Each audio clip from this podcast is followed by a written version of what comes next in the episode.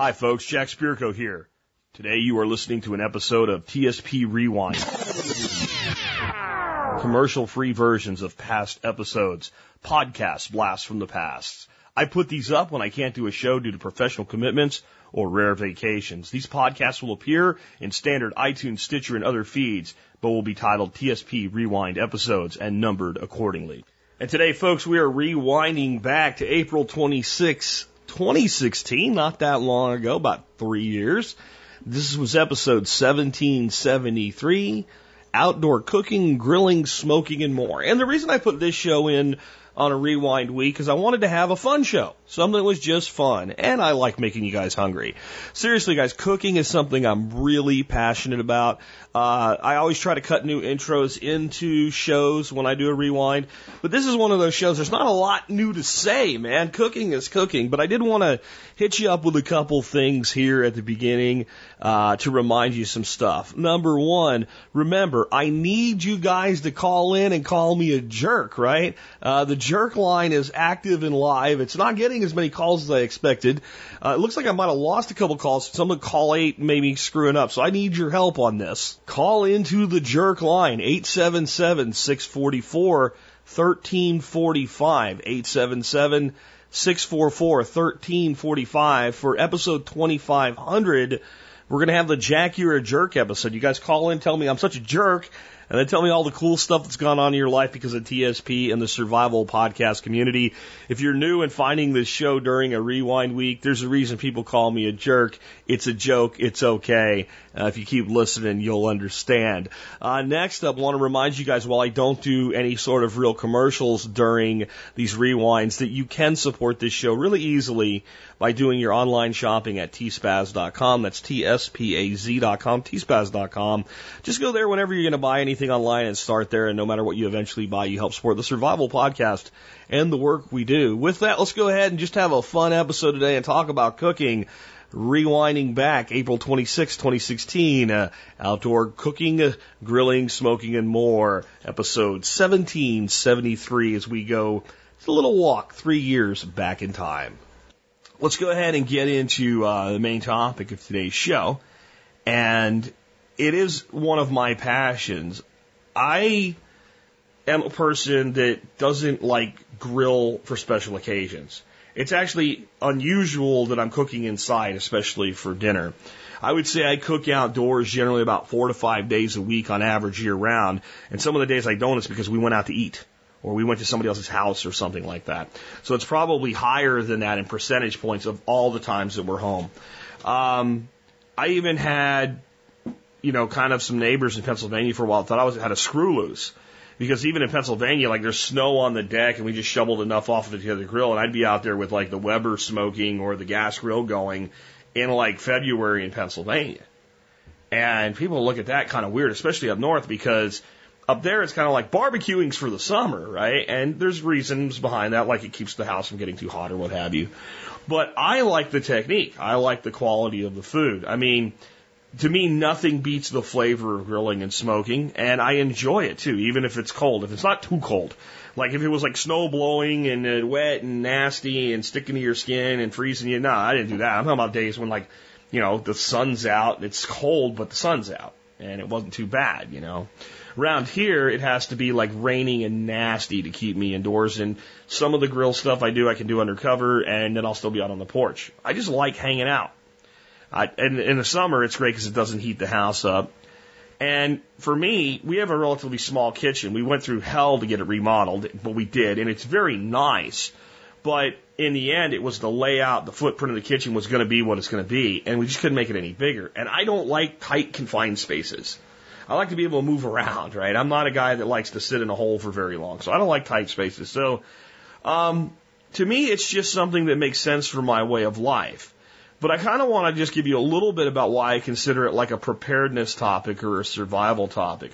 First of all, I think when it comes to preparing food, storing food, growing food, anything involving food, it is definitely a preparedness topic, because one thing we all have to do to stay healthy and alive and thrive is we have got to maintain, a diet. We have to eat. So you got to eat. So if it's food, to me, it's preparedness no matter what.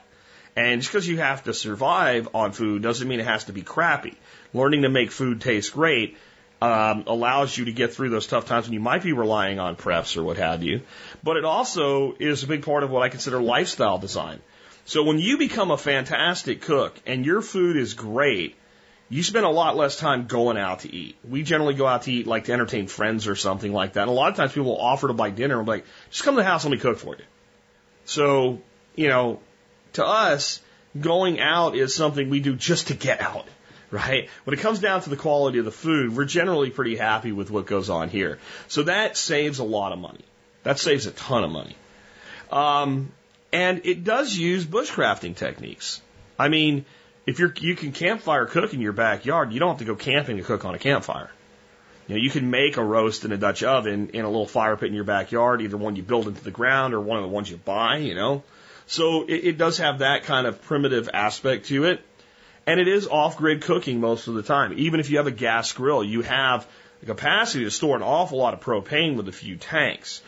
And even if you're using a plumbed gas grill, so it's plumbed into natural gas service coming from the grid, natural gas is about the last of all utilities to go away. I've seen power out, cable out, phone out, gas on. It takes a lot to take gas service down. Usually it takes a backhoe, and a lot of times then you still have service. Just certain areas might be a little bit dangerous, okay? So it's off-grid cooking as well. So those are why I think it's a preparedness topic. I want to talk about some basic techniques and what I mean when I say them. And again, some of the stuff I say may not be technically accurate according to a chef or what have you. This is what works for me, and that's the angle I'm coming from. So we'll start out with grilling. To me, grilling means that I have heat under whatever I'm cooking, and it's on a grill or a grill-like surface. So I would even say that if I have a grill-style pan and it's over top of a propane burner, more like a stovetop, you're still grilling, but I call it kind of cheat grilling, but you're still getting that same effect. But it's direct heat onto the food, and then we're grilling.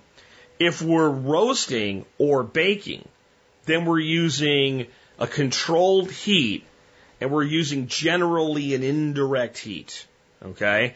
There's some type of way that we're controlling that heat, maintaining a constant temperature. There's a lot of different ways we can do that, but we don't have heat right underneath the item that we're cooking, especially in outdoor situations. Like with a gas oven, yeah, technically that heat's down there, but it's controlled by a thermostat, and you're really controlling the air temperature. So what is really the difference between roasting and baking? Here's the truth. They're the same, but different. It really depends, from my understanding, on the food you're cooking. If what you're cooking starts out soft and ends up hard, like batter becoming bread or dough becoming bread, you're baking. If you have batter and it becomes a cake, you're baking. If what you're cooking starts off solid, like asparagus or meat or anything, then you're roasting. And somebody will tell me I'm technically wrong, but to me, that's the only difference. So I don't even really worry about the difference. And I just consider anytime we're trying to control and maintain heat at a certain temperature without the infusion of smoke as we're roasting or baking. Okay? Smoking. I classify smoking into three things. Most people do not. Most people would say it's either cold smoke or hot smoke. I call it hot, warm, and cold. And, you know, you have roasting and you see the different temperatures, barbecuing on your sidewalk smoker. Here's how I feel about this. I can take something, and a cold smoke is pretty obvious. You have smoke and no real heat. I use a Bradley smoker for most of my cold smoking. I have a little heat box that little briquettes go into. It sits off to the side, and there's a pipe that brings it to the smoker itself, so there's no heat inside there. And that's for aging, curing, et cetera, and I'm not really going to talk about cold smoke today. But when I look at smoking, like using a sidebox smoker or using a grill with moist wood chips or whatever, if I'm in that 200 to 250 degree range, that low and slow range, I call that warm smoke.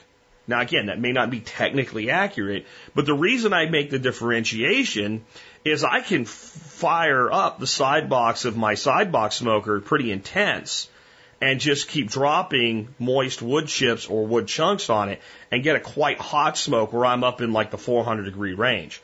Why would I want to do that? I might do that to basically roast a chicken, but with smoke flavor. and get more smoke flavor than if it was just on the grill. That would be one instance. So I personally differentiate between that. And I think it's an important concept because the concept unlocks for you what you could do with food based on what you want. Certain things come out cooked slow, really, really good, and certain things actually do better being cooked more rapidly. A lot of times that has to do with the texture of the meat, the cut of the meat, the thickness of the meat, things like that. So we can also hot smoke in more of a grilling fashion with smoke infusion. So we could take something like just a plain charcoal grill. We've got our good hot coals that we're going to be going ahead and just grilling on. But we take a handful of moist pecan chips and put that onto the coals and get a quick, rapid smoking of that. Throw the whatever we're trying to do that with down, and it's still hot enough that it's truly grilling, but put the cover on the grill and get a smoke infusion while it's grilling. It will nowhere near be like low and slow smoking of ribs or brisket or what have you. Okay? But it will have an infusion of flavor and quality from that smoke. So that's another way I see hot smoking. So it can be done a variety of ways. But if we're going at a higher temperature and we're adding additional things to create smoke, not just the residual smoke from the chips and from the charcoal or the fuel, then we're smoking. We can do this on a gas grill. I do this all the time. I get a gas grill, get it up to temperature nice and hot. Take a big handful of wood chips, and when I do this, I don't even soak them. I don't put them in a box. I don't put them in foil. I don't do anything with them. I set them on one of the hotter spots of the grill, and I spread them out on the grill. I close the grill down, and I get it up to the temperature I want to cook at. I hold it at that temperature. I wait till I start seeing smoke waft out of the side of the grill. And then I cook whatever I want the smoke flavor infused in, kind of right around where those wood chips are. And I'm grilling and doing that. I can do indirect smoke that way too, and do a slow smoke on a gas grill. You can do whatever you want, and what I'm going to tell you today is, in spite of all the things I'm going to tell you you can do, in the end, the more you play with these things, the more you figure out what works for you and fits your lifestyle, your timeline, how you want your food to taste, how the people around you want their food to taste, etc. Okay. When it comes to frying and boiling and using a pot or a pan, I really don't differentiate between doing that on a stovetop, on a burner, on the side of a grill, on an outdoor stove, on a rocket stove. Those go back to all the other techniques: boiling, sautéing, frying, etc. So I don't really differentiate those because they're outdoors. And I don't really think there is, but there are certain means of control of temperature that vary and work in different ways. For instance, I've seen people think, well, I'll just fire up the gas grill and throw a pot of water on it during a power outage and make spaghetti. It takes a long time to boil a pot of water on the surface of a grill. It's not really designed to do that. So a side burner or a dedicated burner is going to bring water to a boil much quicker than just throwing it on top of a grill or a rocket stove type situation. Okay? Some other terms I use that are not necessarily technical terms. High heat. So just high heat, period.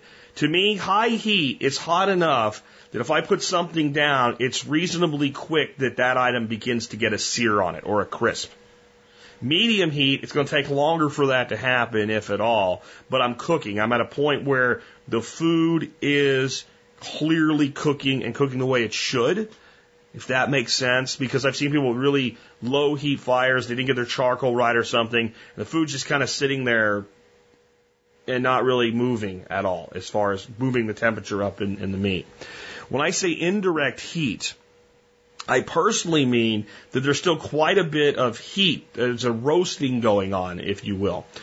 So we're talking temperatures that are more in like the 300, 400 degree plus range. It's just that the heat's not underneath the item. When I say low indirect heat, I mean this a couple different ways. The overall temperature of the fuel is low, or I've really separated it quite a bit. So I'll still have a pretty hot fire, but on a large surface grill, if I have the other side of the grill off and it's way over to the other side, I may say I'm low indirect heat cooking. And I'll give you an example of how I use indirect heat cooking and grilling together with like a bonus recipe right now. This is my recipe for squirrel. Yes, squirrel. If you try this, it will blow you away. You can either do this with Keith Snow's steak seasoning or just salt, pepper, and garlic. It's really all you really need. A little paprika is nice in there too. And take your squirrel that's been skinned and you quarter it into pieces. You brush it with a little bit of olive oil so you get the stuff to stick. and you put your seasoning on it. You get your grill really, really hot, but just on one side. And you throw the squirrel on the grill, and you cook it on one side for about 4 minutes, really, really hot. It'll sear nice in that time if you've got a good hot grill. You flip it for just a couple more minutes, and then you remove it from the grill and put it into foil. And this is you're going to then turn the temperature. I usually do this on the gas grill. Turn the temperature all the way to low as that thing will go. Close the lid though, or actually leave it up on high. Close the lid and wrap your squirrel up. So that starts to warm up the whole grill now. Then take your squirrel, wrap it up in foil so that no air can come out of it. A good tight pocket. Open the grill up, put the squirrel on the side of the grill. You can do this with chicken, you can do this with anything, but this works great with squirrel. It blows people away. Put it on the cool side of the grill, close the grill back down. Leave it a couple moments, watch the temperature, bring the temperature up in the grill so that it starts to heat through. And, you know, it depends on you. For me, I usually just do it for, 2 or 3 minutes. You can watch the temperature, I'd say, somewhere in the 300, 400 degree range. And then kill the heat as low as possible.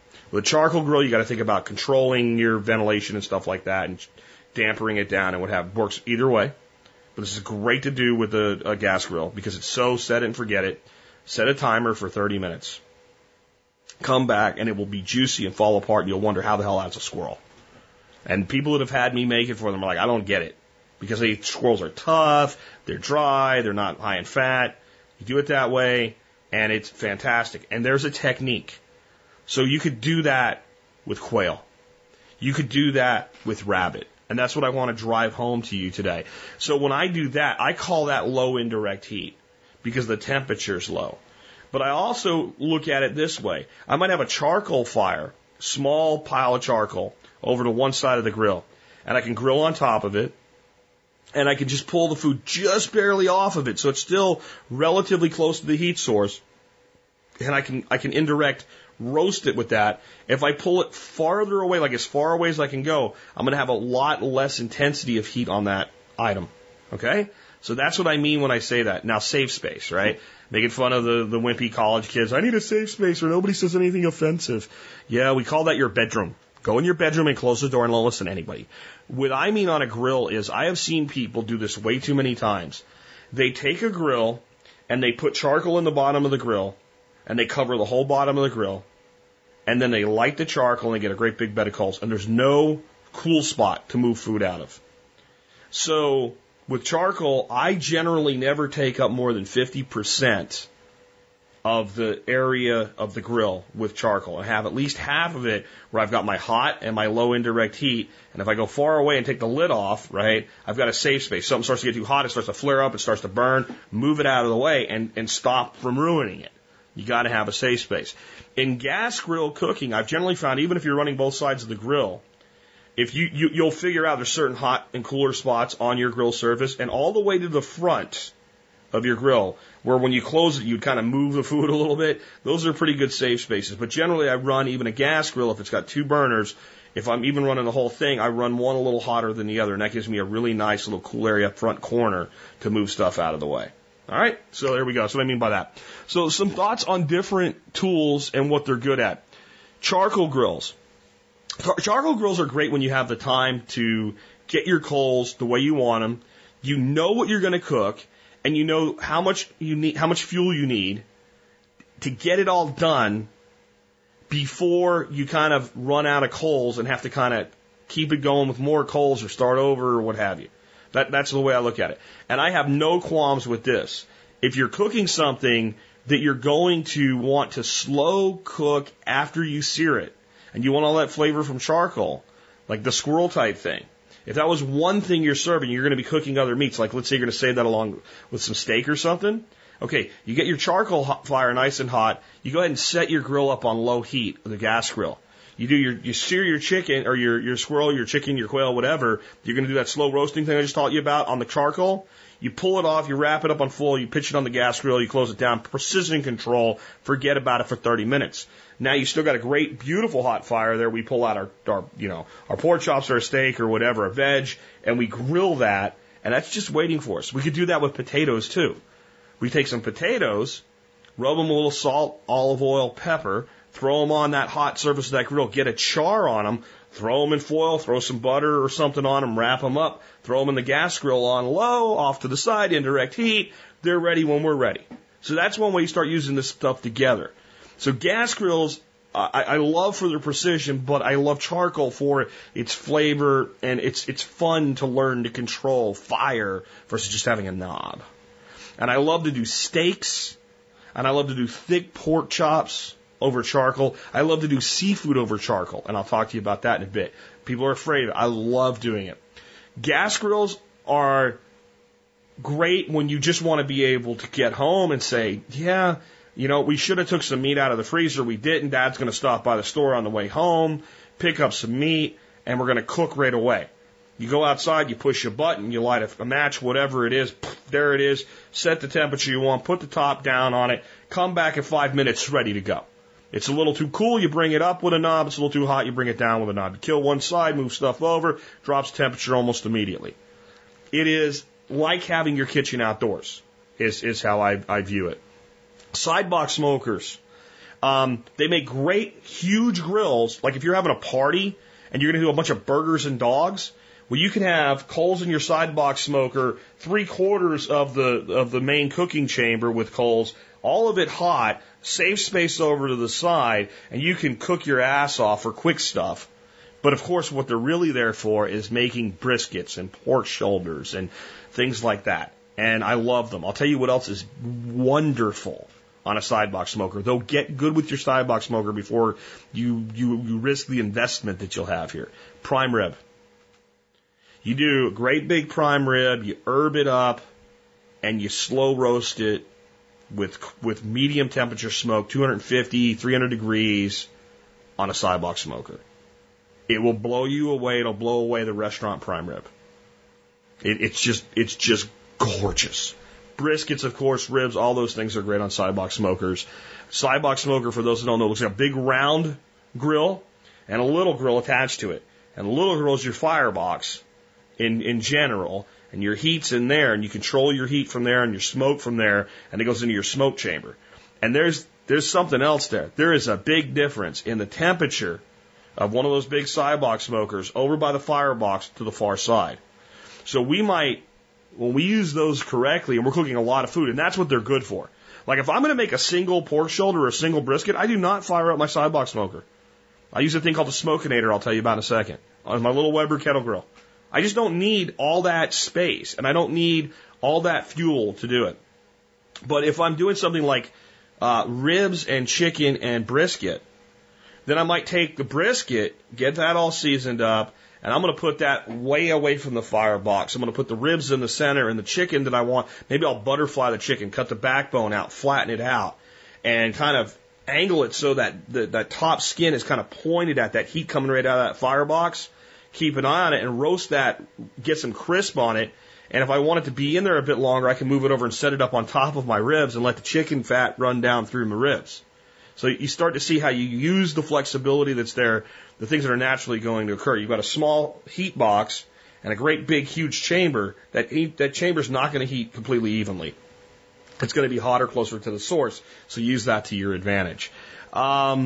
Outdoor stoves and burners I love because a lot of stuff, like I said, like boiling water, sautéing and stuff, if you want to do that outside, you either want a gas grill with a really good side burner, you want a dedicated, kind of like turkey fryer type thing or fish fryer type thing, though those can get a bit hot when you're trying to run them down, or a really nice outdoor little gas stovetop. And I have my favorite one I'll link to in the show notes today. I won't say a lot about it today. I've covered it before. It's great. And I kind of use all of those techniques. So we have great big, propane burners if we wanted to do something like make a great big shrimp boil, right? But we also, if we wanted to just saute some stuff, like some potatoes or something like that, little bitty stovetop, 2-burner stovetop, cooks better than if you have an electric stove, you're going to want one of these. Go to the show notes and look it up. It's made by Camp Chef. It will change the way you look at cooking if you're currently cooking with electric.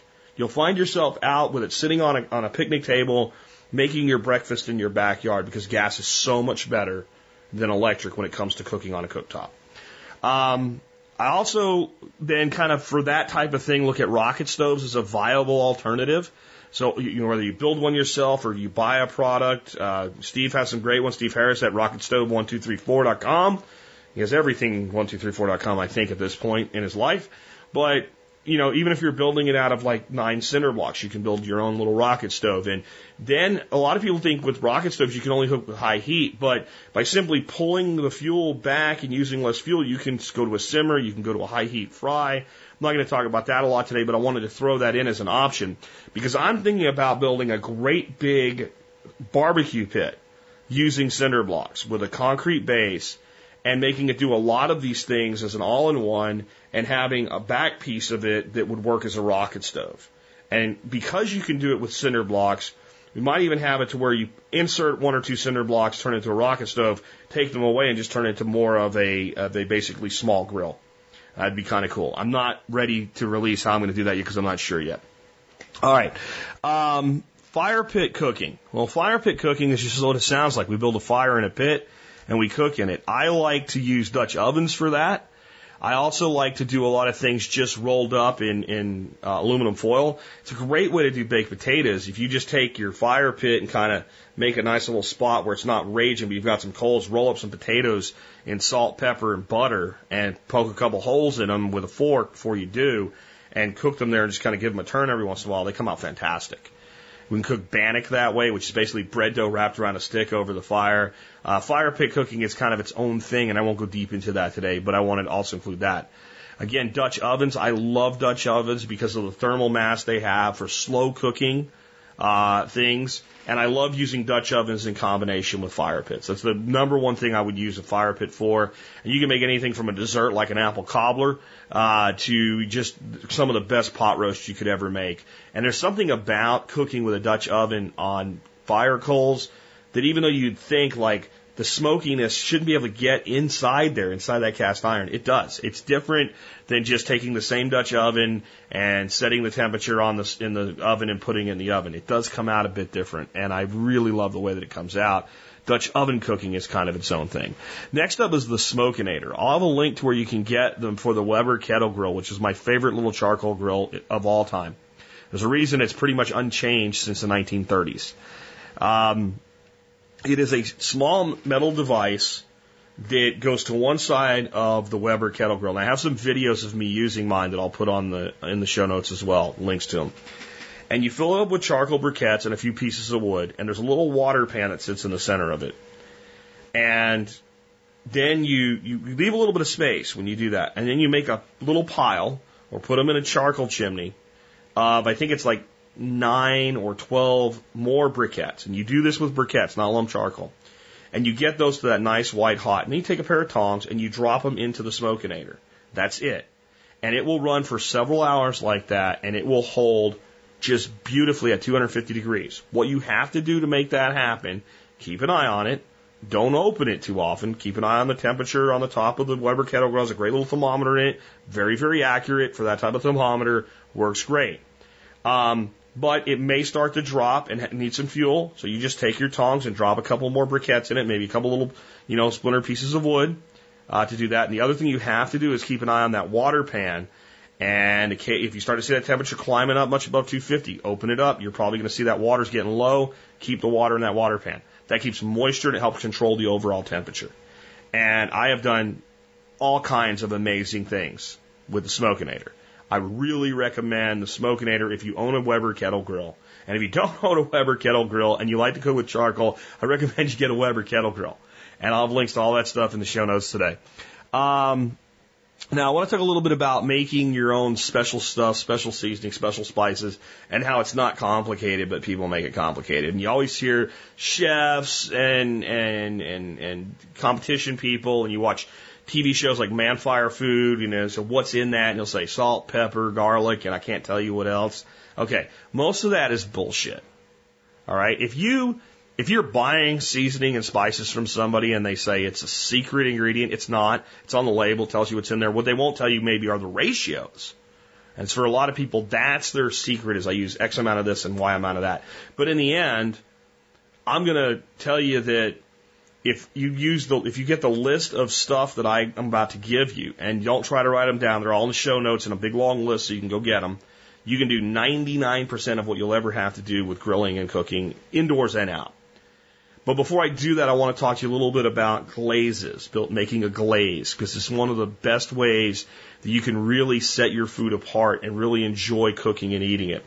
So a lot of people will buy a pre-made glaze, or they will do something like buy barbecue sauce and then just kind of put it on the food. Okay. There's some barbecue sauces that are good like that. And we use one from a place called Zeb's in New Hampshire. It's a smoky apple barbecue. It's a wonderful sauce. We always put it out for people at our events. It's fantastic. We're from Texas. We order barbecue sauce from New Hampshire. That tells you it has to be good. This is ground zero for barbecue sauce. That said, a lot of the times when I use barbecue sauce, I use more of a glaze. And an example of how I might make an individual glaze. And again, I don't do recipes like a cup of this, some of that. I'll put some barbecue sauce into a bowl. I'll also add some Worcestershire sauce, like a splash of Worcestershire, a little bit of soy sauce, probably about almost half of what the volume of barbecue sauce is. I'll begin mixing that together. I'll add either brown sugar or honey, one or the other, to get some sweetness into it. And then a lot of times I'll add either beer or wine to that as well, and some apple cider vinegar. And then if there's anything else I want out of it, if I want it hot, I'll add maybe some crushed red pepper or some hot sauce. If I wanted to have a fruit flavor, if you wanted to have like an apricot thing going on there, you just get some apricot preserves, some organic apricot preserves, and mix that into it. Or organic apricot jelly would be better than preserves for that. So you could have an apricot lean to that glaze. You could do that without the barbecue sauce and everything else I just gave you. But you make a glaze, and what you want is the glaze to be not thin like water, but not thick like barbecue sauce out of the bottle, about halfway in between. And get a good brush. I like to use the silicone brushes. I've gotten to where I like those a lot more than like the material like the mop style or whatever, or the synthetic bristles. I like the silicone. It doesn't burn up on you if you actually touch the wrong part of the grill or what have you. And it does a really good job of evenly coating it. And so then you make your glaze, and you can do this dozens and dozens of ways. You can use other herbs and spices and seasonings in there, whatever you want to bring out the character of your glaze. The key with glaze is timing. So we're going to grill our food, whatever it is. I don't care if it's a peach and we're going to glaze it with honey. I don't care if it is a steak and we're going to glaze it with the glaze that I just gave you, right? Let's do steak. If I was going to do a glaze for a steak, a little bit of barbecue sauce. I'm talking like a couple tablespoons, right? Horseradish mustard, a little squirt of that. Soy sauce, a couple jiggers of soy sauce. I don't need much glaze for a steak, right? Cracked pepper, okay? A little bit of apple cider vinegar for some bite. I'm going to mix that up. I'm going to cook that steak until I know I'm about ready to pull that steak off the grill. And it's nice, it's crusty, it's looking good, but it's not quite done to my doneness that I want, which means it's not been on there very long for me.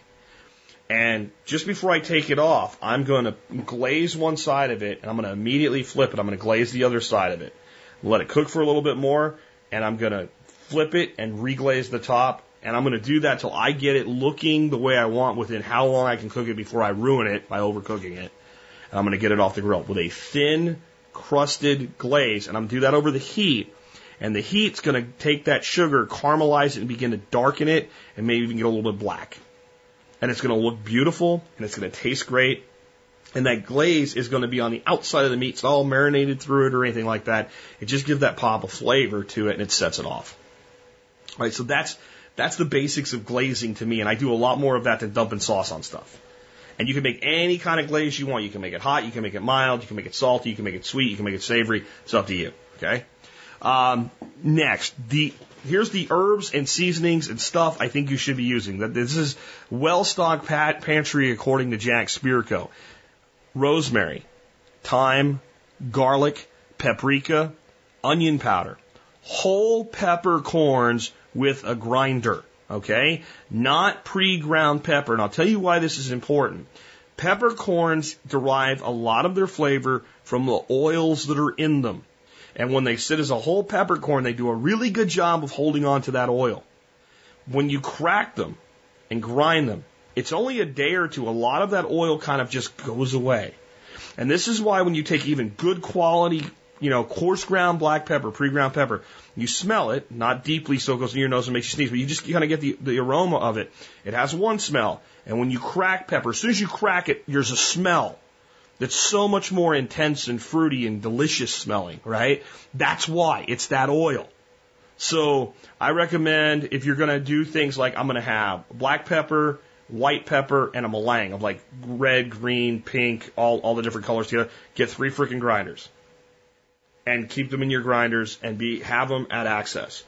It just comes out better. By the way, all those pepper colors, same plant, just different stage of ripeness of the peppercorn berry before they harvest it.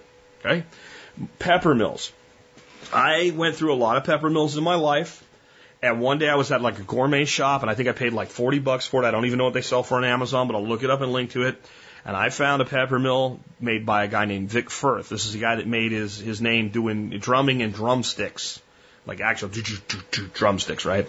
And it said on it, the marketing was good, the last pepper mill you'll ever buy. Last one you'll ever buy. And I said, well, it better be, right? I bought that about 8 years ago. I still use it every day. Whenever it's empty, you know, it's kind of been run through one time, all I do is take it out and basically take it upside down and shake it out, make sure that any of the fine pepper that's kind of getting into the grinder there is out of it, fill it back up, and use it again. That's all I've ever done. The only time I ever had a problem with it, wasn't nothing to do with the design. The little bolt thing that goes on the top of it, hold the cap on, fell and just vanished. And I have no idea where it went. And when we redid the kitchen, we found it, and I put it back on there. Until then, I went down to Home Depot and took my pepper mill and found a nut that would fit on it. I had a nut on it. That tells you that I am pleased with it.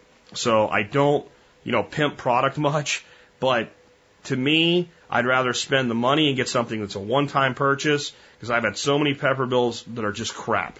It seems like an easy thing to make, but a lot of them are garbage. Moving on from there, cumin belongs in your pantry, and I'm all for fresh herbs, but I'm talking about, with this list, dried stuff that's in your pantry, it's always there. And if you want to use fresh and you have it available, fine, but if not, it's always there. Got it? So cumin, oregano, and I also like to have Mexican oregano around. Those are two different things. Dill, and I like to have dill weed and seed, both of those available to me. Fennel seed, red pepper flakes, so crushed red pepper flakes. Chili powder, I'm talking about regular, good old-fashioned, mild chili powder. Brown sugar and honey, both of those. I use them in different ways. Sometimes I use them together for glazes and things like that and for sweetness. Dry mustard, so dry mustard powder. Also mustard seeds, and I like to have both a light and a dark mustard seed for various things. We don't really want to talk about using those much today, but like making brines and stuff like that, I love to use mustard seeds. I make my own salami, and I use mustard seed in that. Whole mustard seed in that. Parsley. You got to have parsley. You got to have parsley. You got to have parsley. When it comes to salt, I like to use kosher or sea salt. I like a coarser grind, and I keep in a little wooden olive salt box. So I can reach in, grab it, and measure it with my fingers. And I'll do a lot with salt by sight and taste. Far more than I do, okay, I'm going to use a teaspoon of salt. When I start measuring salt, I find myself over-salting. Believe it or not. When I kind of, yeah, that looks about the right amount, boom, never oversalt.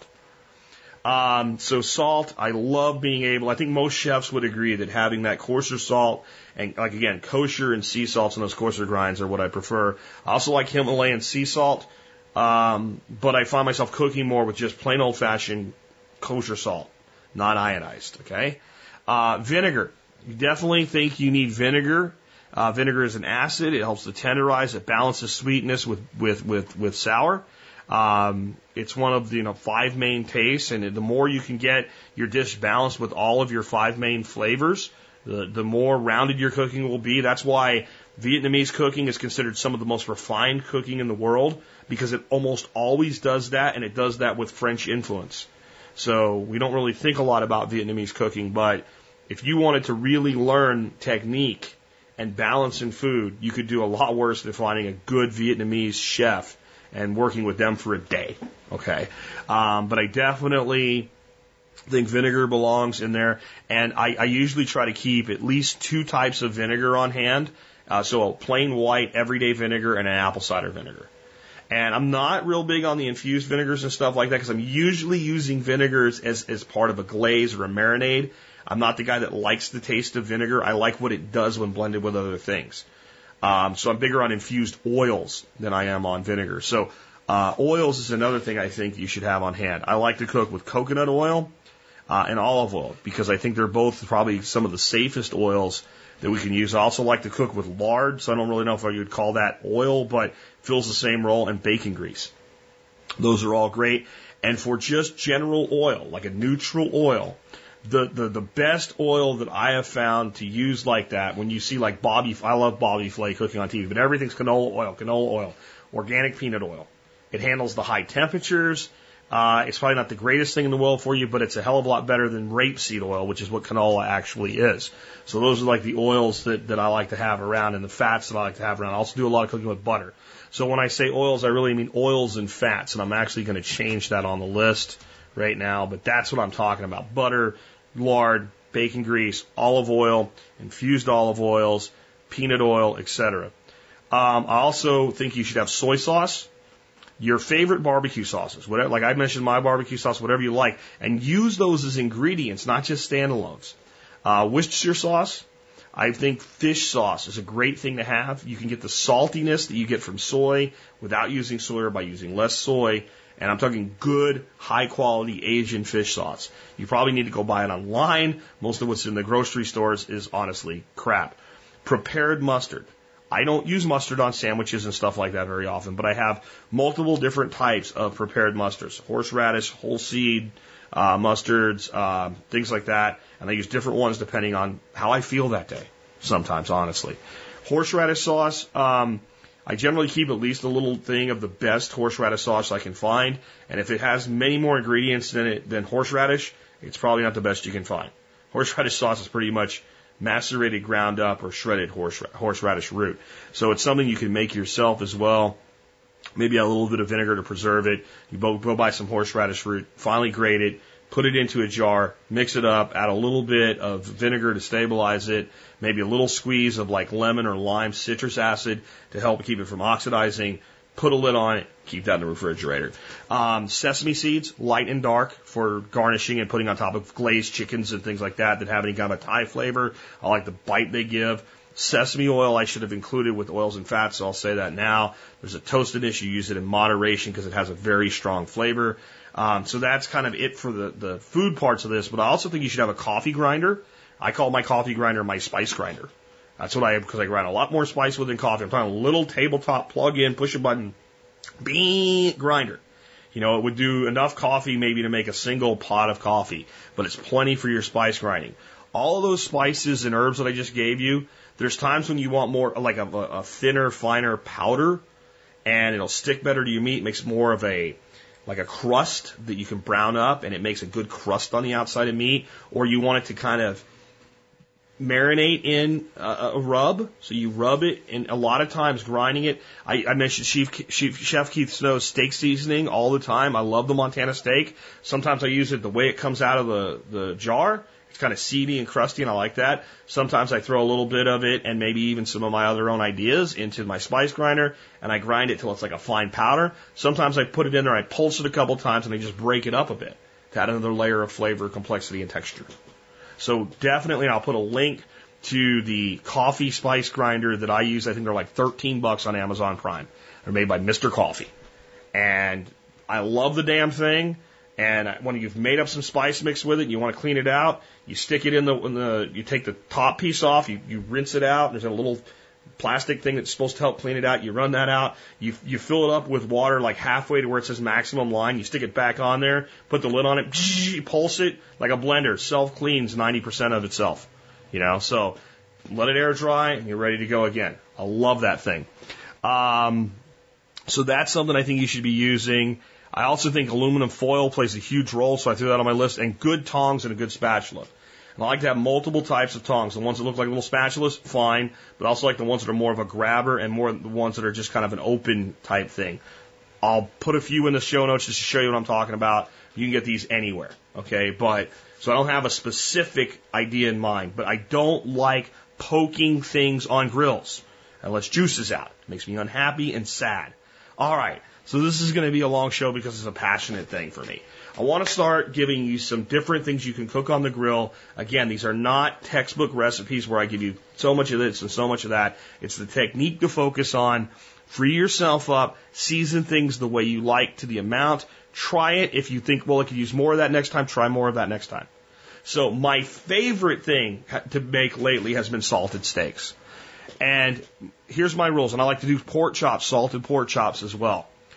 You must have thick cuts to do this and have it work well. 3/4 of an inch and up. So about 3/4 to 1 1/4 inches. If you don't like to cook really thick cuts of meat, do what I'm about to tell you. When you're ready to cook it and you've washed the salt off, butterfly it. In other words, take a knife, get yourself a, you want 1/2 inch, get yourself a 1 inch cut, do what I'm about to tell you. When you're done with that process, take a knife and cut it down the center and cut it in half to a thinner slice. No, nothing wrong with that. All we do to make salted steak is put salt on a steak, or salt on a pork chop, or salt on a lamb chop, or salt on any thick cut of meat. The other rule here, I've learned by playing with it too much, is like I will not do it with a skirt steak, even if it's a pretty thick, 3/4 inch skirt steak on one side. Why? Skirt steak is always thin to the point. So you need a uniformly thick piece of meat for this to work well. You get your kosher salt. This is where you break out your box, not your little hand box, your little, thing you keep on the counter. You break out your big old box. You take your steak or whatever other piece of thick meat you're going to do, set it on a cutting board. You completely cover the top of it to where you're thinking, oh God, I've ruined it now. You have not. One layer completely covered of salt, and then you don't mash it in there. Just kind of press it down lightly with your fingers, flip it over, cover the other side. Set a timer. Set it on the microwave. Set it on your iPhone. Set a big giant bell. Don't forget. Okay? The rule is 1 hour per inch. 3/4 of an inch, 45 minutes, 1 inch, 1 hour, 1 1/4 inch, 1 hour and 15 minutes. That should probably cover everything you'll ever do with this.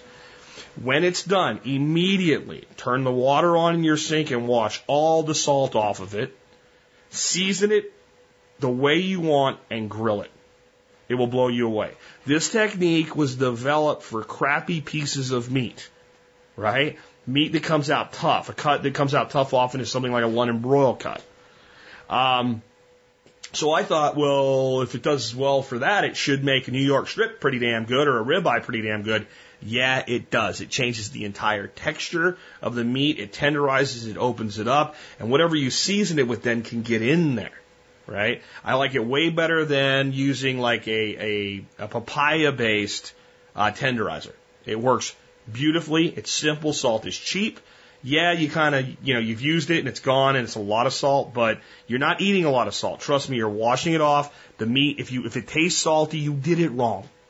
The one thing I will say though is if you normally put salt in your seasoning mixes, don't use salt in your seasoning mixes for this, because you have put enough sodium into the meat to have the salt flavor that you want on it, okay? Next one is Dove Hunter-style chicken thighs. I personally believe that I invented this, but I could be wrong.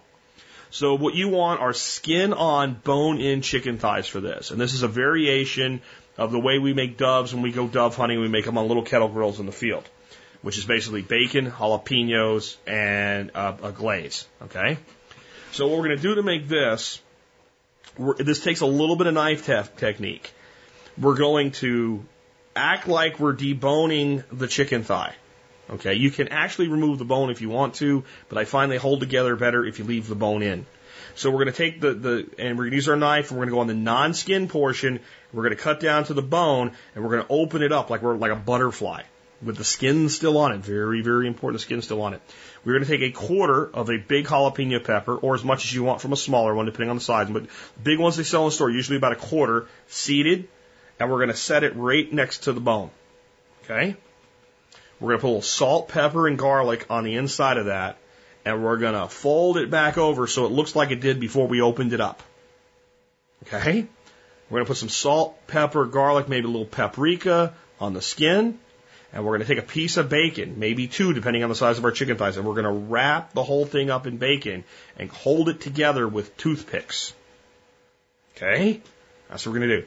Now we're going to make more of the, I called it a glaze, it's more of a baste. We're going to use it throughout the cooking process. Okay? And so what the baste is going to consist of is one part beer, any beer you want, you know, one part soy sauce to about a quarter part Worcestershire sauce. That is it. You mix that together, you get a brush. You're going to take that and you're going to cook that over like a medium to high indirect heat. You're not going to put this over the fire. The bacon's going to drip down. It's going to flare up and it's going to erupt into flames and catch on fire if you do that. You absolutely can put it over the heat, watch it, flip it, and get the bacon to start crisping up a little bit at first, and then move it over. I don't like that. These things are kind of, you know, chicken is kind of loose when you first start cooking it. So you do it under indirect heat, and then you finish it. And the whole time you're basting it every once in a while with that baste. It's fantastic. It's exactly what we would do with doves. It would work on other things. This is great, though. You want to heat it up more? Throw serrano pepper in there. You don't want it that hot? Okay, fine. Throw like an ancho pepper or like a New Mexico hatch chili pepper, something like that, poblano in there. You'll still get some of the pepper flavor, but you won't have as much heat. But frankly, jalapenos are not hot in this thing at all. Not the way I just described it. They just really don't have much heat when you use them that way, especially the ones they sell in the stores, the big ones that you do a lot of really great things with. Okay, I'm going to have to go faster here. I know I'm going to make you guys hungry, but roasted finger potatoes. This is one of my favorite things. I don't eat a lot of potatoes, but if I do, I'm going to enjoy them. So the finger potatoes I'm talking about, and you do not have to do this the way that I'm going to explain it, but there's a reason I'm explaining it this way. You can pretty much throw them in the foil with everything and indirect heat cook them, and they'll come out tasting really good. They won't be all perfectly brown, though, on the bottom and beautiful and golden, okay? So what we do is we take our finger potatoes, and, you know, we're talking about stuff that's about as big as your thumb or a little bit bigger. They usually sell them in the produce section in little bags by themselves. We're going to cut them lengthwise. And so cut them in half. Just split them in half. Any really big ones, you might cut them in half again so they're a little bit smaller. Okay. Now, we're going to put them all at first skin side up. We're going to drizzle and rub them with olive oil. We're going to give them a nice helping of salt that sticks to the skin and pepper, and we are going to flip them over onto their back so they're all sitting nicely. And we're going to do this like we're stacking cordwood one level, right? So use as little space between them as possible so you can fit them all into one piece of aluminum foil. And they're all facing up, nice and pretty, side by side looking at you, okay? Now what we're going to do, we're going to drizzle them again with olive oil, flavored if you want, infused if you want. We're going to hit them with the following: salt, pepper, rosemary, thyme, and cracked black pepper, as much as you think you want. Now we're going to take a couple big lumps of butter and put it on there. I like to keep my butter on the counter so it's nice and soft. So a couple teaspoons, a couple tablespoons of butter there to add more flavor. And then the easiest way I found to do this, because you have a pretty big area of potato at this point, you take a second sheet of aluminum foil, lay it over, and roll up the ends so you make it a pouch from two pieces of aluminum foil. And usually then I'll use one or two more pieces to really get it nice. Okay, we're going to take that, and we're going to put it initially skin side down over good high grilling heat until we hear them nice and sizzling and starting to crisp up. Then we're going to flip them. So now they're potato side down. And we're going to cook them till they're nice and sizzling there.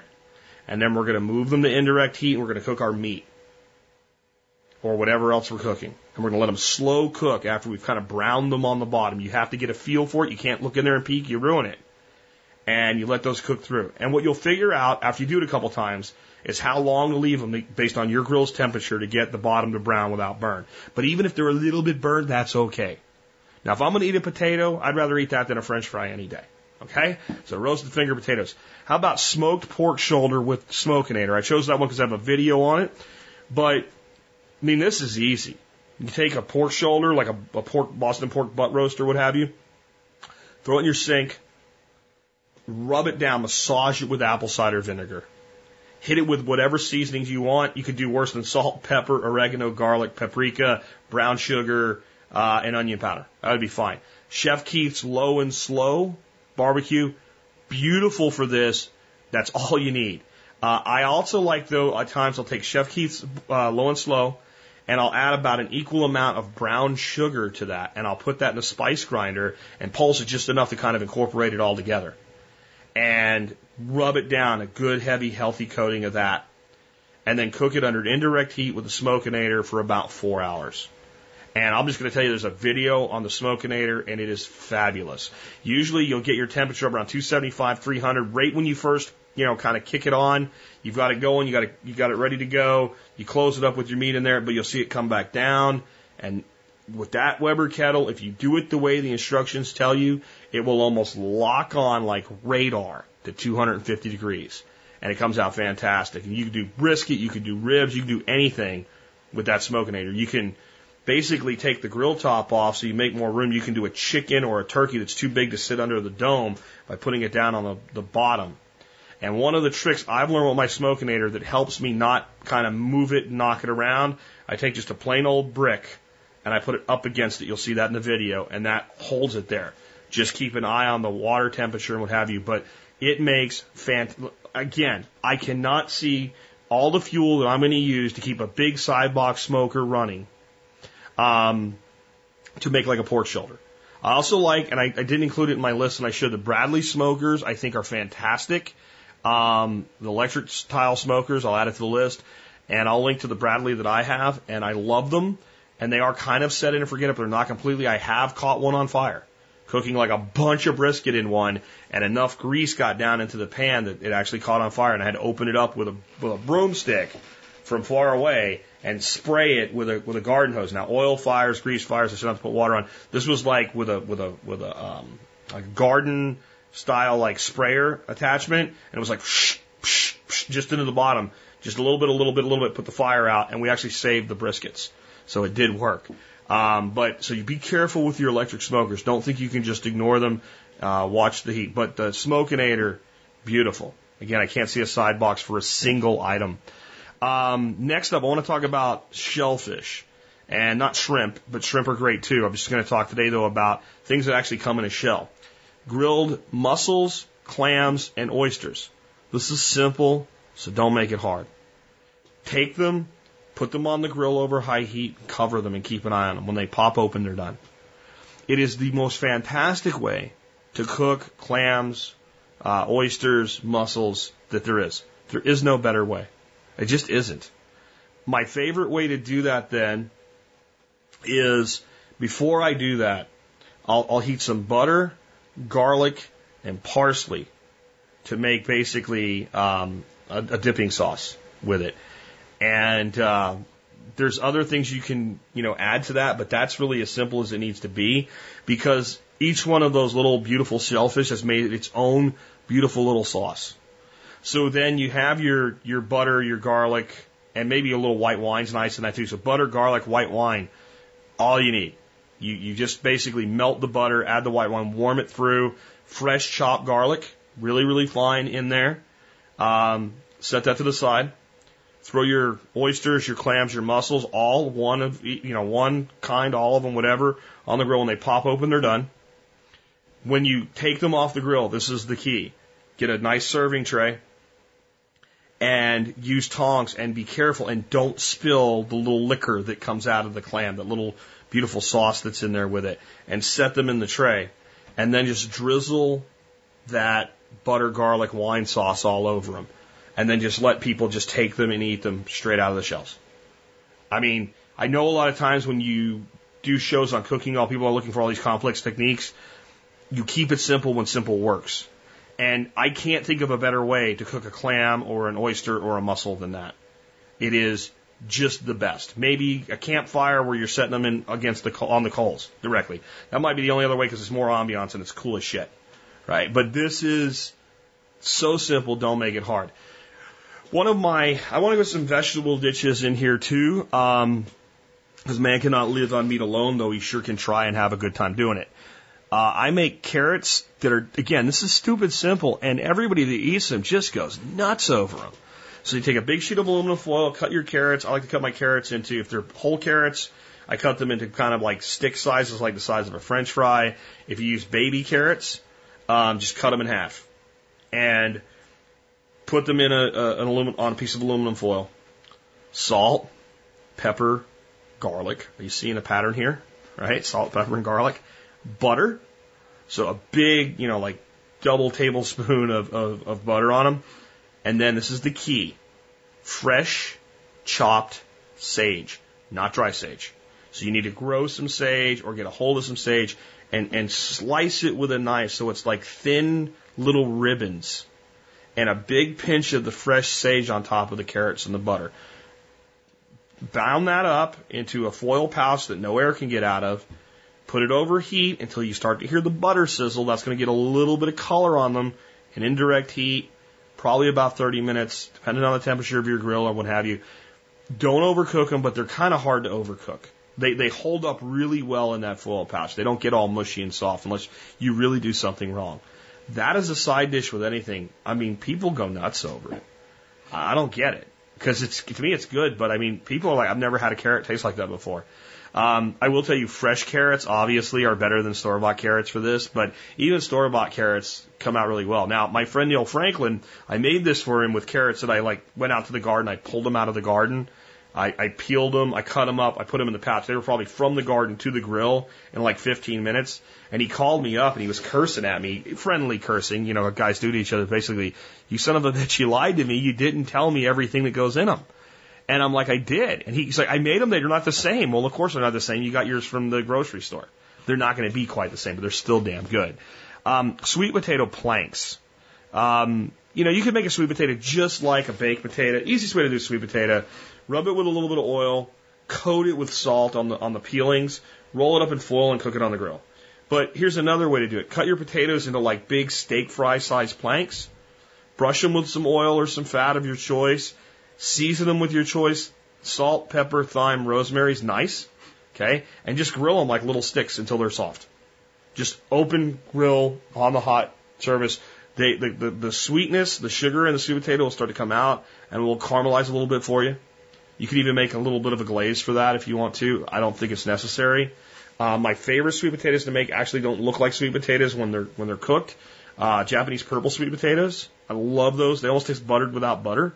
And I do exactly what I just said with the oil on the outside, salt on the outside, pepper on the outside. Roll up in foil and cook them. Just bake them. Got another one for you. If you want something kind of different and you don't want a lot of carbohydrate, it's called Yimica, or Himica, which is spelled Jicama. And this is a South American thing. It's a tuber. It looks like a big rutabaker that got crossed with some weird potato. It tastes sort of like an apple, is the best way I can describe it. And it's very hard, and it's a pain in the butt to peel. But you peel it, and you cut it into big planks, and you grill it.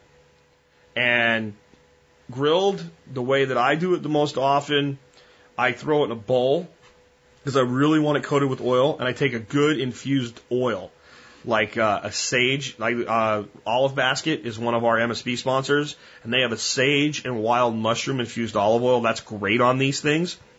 So enough to really coat them and mix it in there with your hands. Salt, pepper, garlic.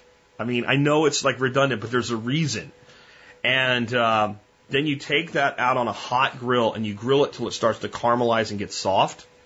And then when you take it off the grill, as soon as you take it off the grill, you take a nice handful of freshly grated, good, real Parmesan cheese. Salty, real, hard Parmesan cheese. And coat it with that and let the residual heat kind of melt it on there. They're fantastic.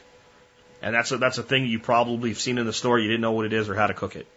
And it's a wonderful, wonderful plant. We can actually grow them here in America if we time our planting just right. And it really is relatively low in sugar. It doesn't seem like it when you look at it because the carbohydrates per serving is 58 grams.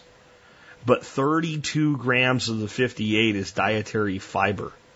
So it only lives 12 grams of sugar per serving. So even if you're doing the Dr. Eats protein power plan, that is totally within your maintenance level for carbohydrates for a meal. So if you're concerned about low carbohydrate, it's not zero, but it's much lower than you would think. Not everybody's going to like it. It does kind of have like an apple potato thing going on with a different texture. But, I mean, give it a shot. You can buy one for a couple bucks, try it, see if you like it, play with other ways to make it. And, man, I like it. When it's undercooked, I don't. I like to get to a point where it's still a little bit crispy, but you can cut it with a fork. That's when I think it's done for me. Okay, I'm about to make you hungry now. I am. If I haven't done so, this one's going to do it.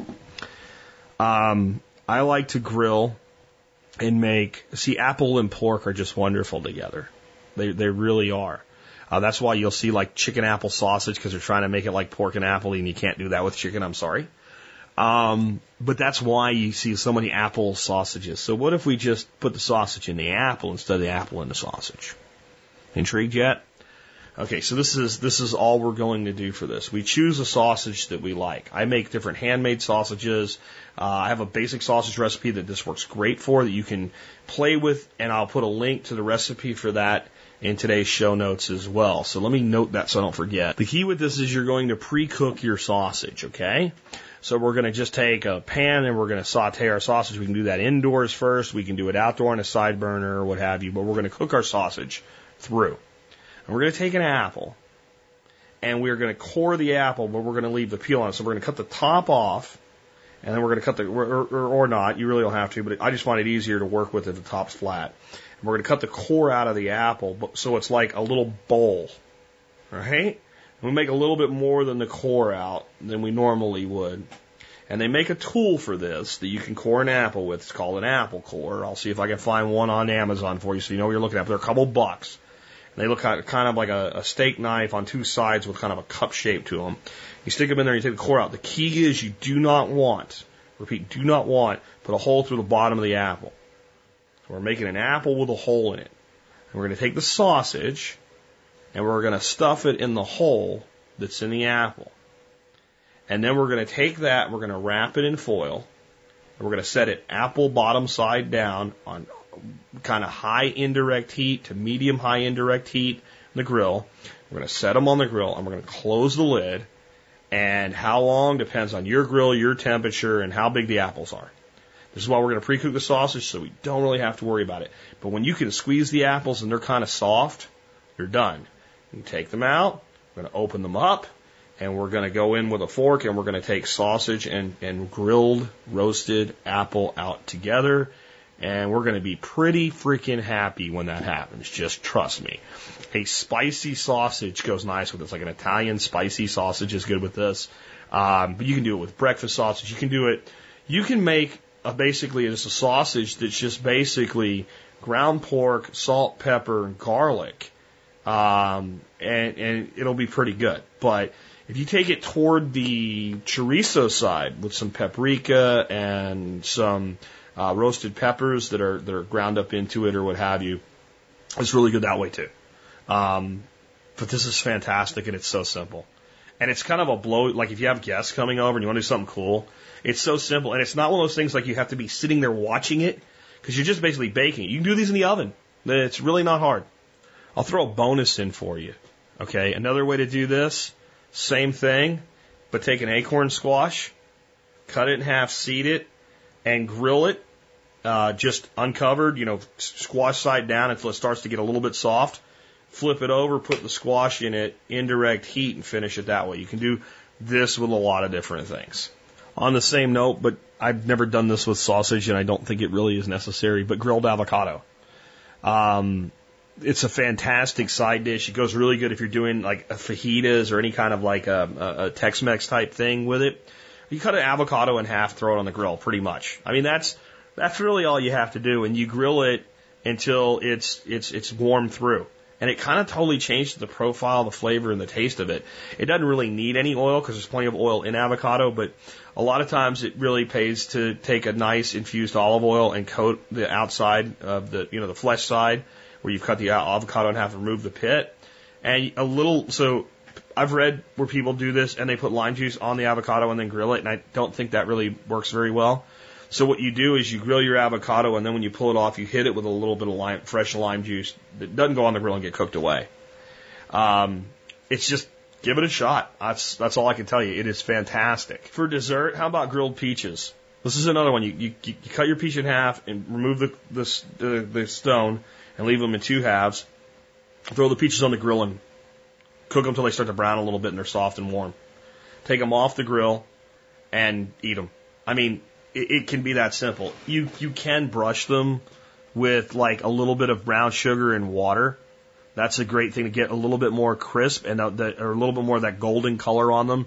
They'll kind of caramelize a little bit quicker that way, and you can avoid overcooking them. But what a fantastic, fantastic dessert! And you know, you could use, like, if you wanted to do something really cool. What you want is the sweet Italian cream cheese, the stuff that they make tiramisu with. It's mascarpone, something like that. So that's usually available in most markets. And so you grill your peaches, you flip them over, and then you just take a spoon when they're nice and hot and drop a little mascarpone cheese in them.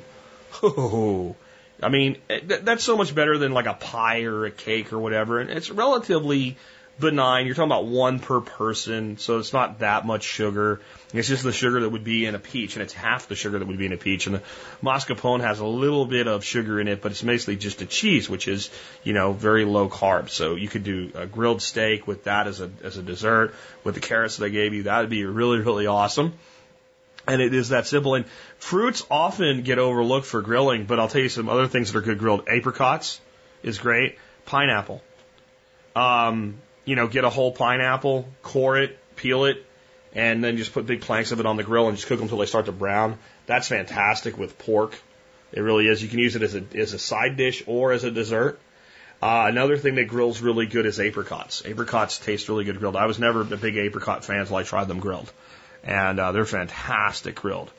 How about another one? How about one that's going to be like, really, you can do that? I didn't know that. Catfish. Not wrapped up in foil, not anything special. Either a whole skinned catfish, or if you have a really big catfish, like catch your own. So, like, a lot of times you go to the grocery store and you go to the meat area, the deli or whatever you call it, the meat where the fishmonger and meat cutter is, right? The butcher area, where you can pick your meat out. So they just get it prepackaged. You'll see like catfish fillets.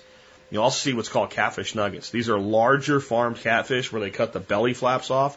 Those are actually not bad deep fried if you want to do deep fried catfish on the cheap.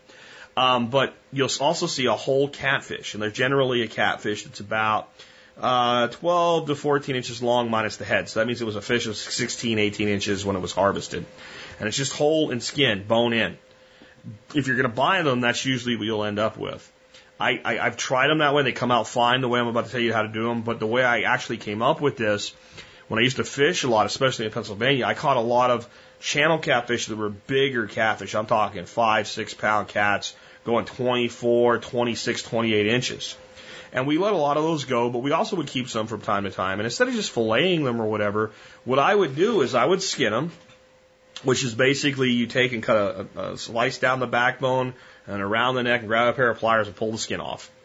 And then I would, you know, gut them, and I would cut steaks out of them.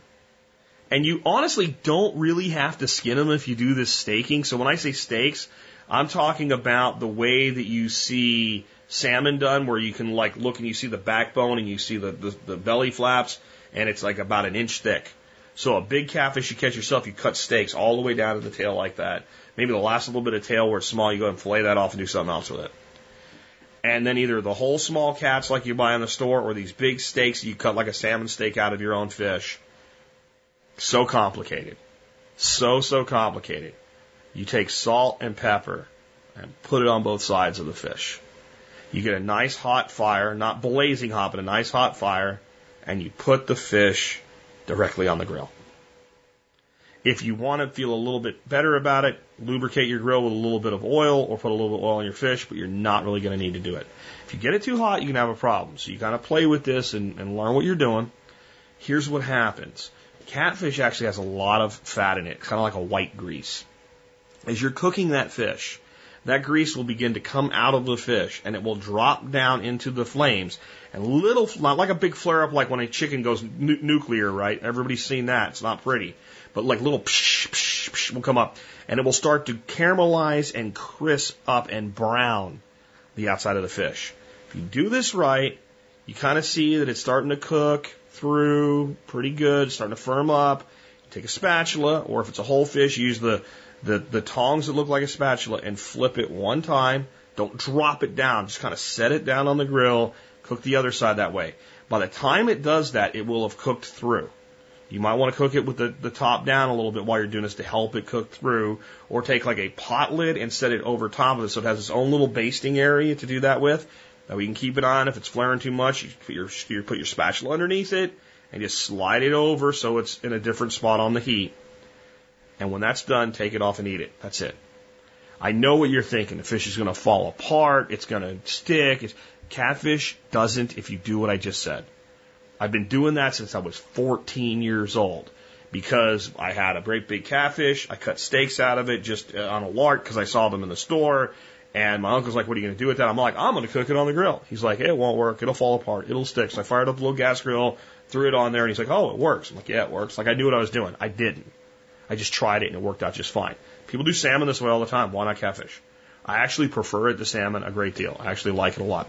Another way to do fish, and this is my last one, I do this in memory of my good friend Hal Dodd, who was a sand bass guide on Joe Pool Lake and taught me that lake to where I know it as well as anybody else, I think, in the state at this point. And he shared a lot of things with me. One was what he called sand bass on the half shell. This will work with any fish that's like a big scaled fish. So like largemouth bass, and oh my God, he's going to kill a largemouth bass. It's a big sunfish, big bluegill, big sunfish. Crappie will work this way. Anything with big scales. And the beauty is you don't have to scale them. All you do is you just take your fish and fillet and leave the skin on. So standard fillet, leave the skin on. And then you put your seasonings. And I'll tell you what I like to use for this is salt, pepper, garlic, and a little bit of paprika. And you just set the fish skin side down on the grill over a medium heat and close it and cook them until they're done. It will start to shrink up a little bit and the skin will kind of crisp up and kind of start to curl. And then take it off and then take like parsley, garlic, and butter, usually soft butter, put fresh parsley in it, some granulated garlic in it, and whip it. And then let that melt over the fish after it's been cooked. And again, the paprika will give it a little bit of color. It'll be nice. And you eat it right out of the skin. Now, it's a little bit more likely to stick on you if you're not careful. But if you like fish skin, and I do, then you do scale the fish. Scale it before you fillet it. It will be hard to scale after you fillet it. You scale your fish so you're down to skin. You fillet it. You do everything the same way, and you go ahead and eat the skin with it. Okay? So that's my last one. So I hope you enjoyed today's show. I know I did. I want to go cook now. Many of you are probably very hungry. What I want to encourage you to do with grilling and cooking outdoors is don't be reined in. If you even you're thinking like, okay, well, I've never made XYZ before, and I want some guidance. Well, look up a couple recipes. And don't necessarily try to follow them perfectly, because a lot of times these recipes are made complicated. They include side dishes that maybe seem complicated and I don't want to do it now or whatever. Look at the technique for the thing you want to cook. Kind of how long do they use direct or indirect heat? Do they have high heat, low heat? How long do they keep it over the heat? What do they flavor it with? And then what would go well with that? You know, if you want it to be a little more curry-like, you know, use a little turmeric and some cumin. Right? And you can bring something to more of a curry. So it's, you know, you're totally in control. And don't be afraid to try something different. If you can cook it in a stove or on an oven, you can cook it on a grill. It's just heat. Don't make it more scary or complicated than it is. If you're going to do things like brisket, don't be afraid to use a Texas sheet. I use a Texas sheet all the time with brisket. If I'm going to do a single brisket, I get my Smokenator out, and I run it for about 4 to 5 hours on the Smokenator. That gets plenty of smoke flavor in it. And I might have to add some charcoal to the Smokenator 2 or 3 times to keep it 4 or 5 hours at 250.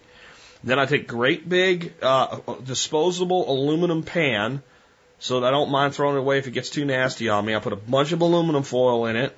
I take the brisket and I set it in there, and I completely cover the brisket with aluminum foil, sealed up so nothing get out. I throw it in the oven overnight at 250 degrees or 225 degrees. and it's fall apart perfect the next day. So don't be afraid to combine things like that. If I have to use a side box smoker because I'm away and we've taken it with us camping or something, I'm going to do brisket out and do the same thing. I just leave it in there. I put it all the way to that side of the smoker. And just, you know, so it's in there about 200 degrees and I just keep the smoker going overnight. And I worry less about smoke and more about just keeping it warm, just keeping some fuel on it, just keeping it going. And, you know, that's having a beer and, you know, up till about midnight before you go to bed, and it'll probably be beautiful in the morning. And then the reason I like to use that pan is a lot of times, even though you've done your best to seal it up, a lot of the juice will have come out of it and be laying, and then it's not all in the bottom of your oven or the bottom of your, you know, your grill or what have you. And you can take it out of there and, you know, dispose of that and then go back into that pan to cut it up, part it out, put some foil over it, serve it. All right, now that doesn't, I know there's purists out there that say that's not the right way to do a brisket. It's got to be smoked for 12 and a half hours or whatever. I don't give a damn. I'm not trying to win competitions. I'm trying to make food that I like and my family likes and my friends like. And I'm trying to make my life easy and quick. And I don't want to feel like it's a fussy pain in the ass to do stuff, because then you don't do it. Then you're like, screw it, I'm going to go out to eat because I don't want to do this. Where I try to make this enjoyable, I sit outside and have a beer with the ducks, you know, and grill some duck breasts. You can do that too. There's almost nothing you can't grill. All right? So with that, as we wrap up today, let me remind you, if you like this show, if you thought this show, do you think this show is worth 20 cents? I mean, seriously, do you feel like you learned enough that it was worth 2 dimes? Then consider joining the Member Support Brigade. If you do that, you'll help support the show at about $50 a year. That comes out to about 18.9 cents an episode, I think it's 18.3 cents an episode. But if you like the kind of stuff we talked about today, you probably like a lot of other stuff that I have discounts for. If you use those discounts, you'll get your $50 back, plus you'll be profitable, and you'll support the show. You can do that by going to the survivalpodcast.com and clicking on members there to learn more about how to sign up. And if you are military, law enforcement, Peace Corps, or an EMT, paramedic, firefighter, any of those types of things, email me with TSPC service discount in the subject line.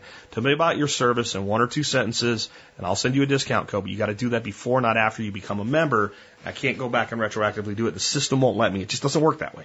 All right?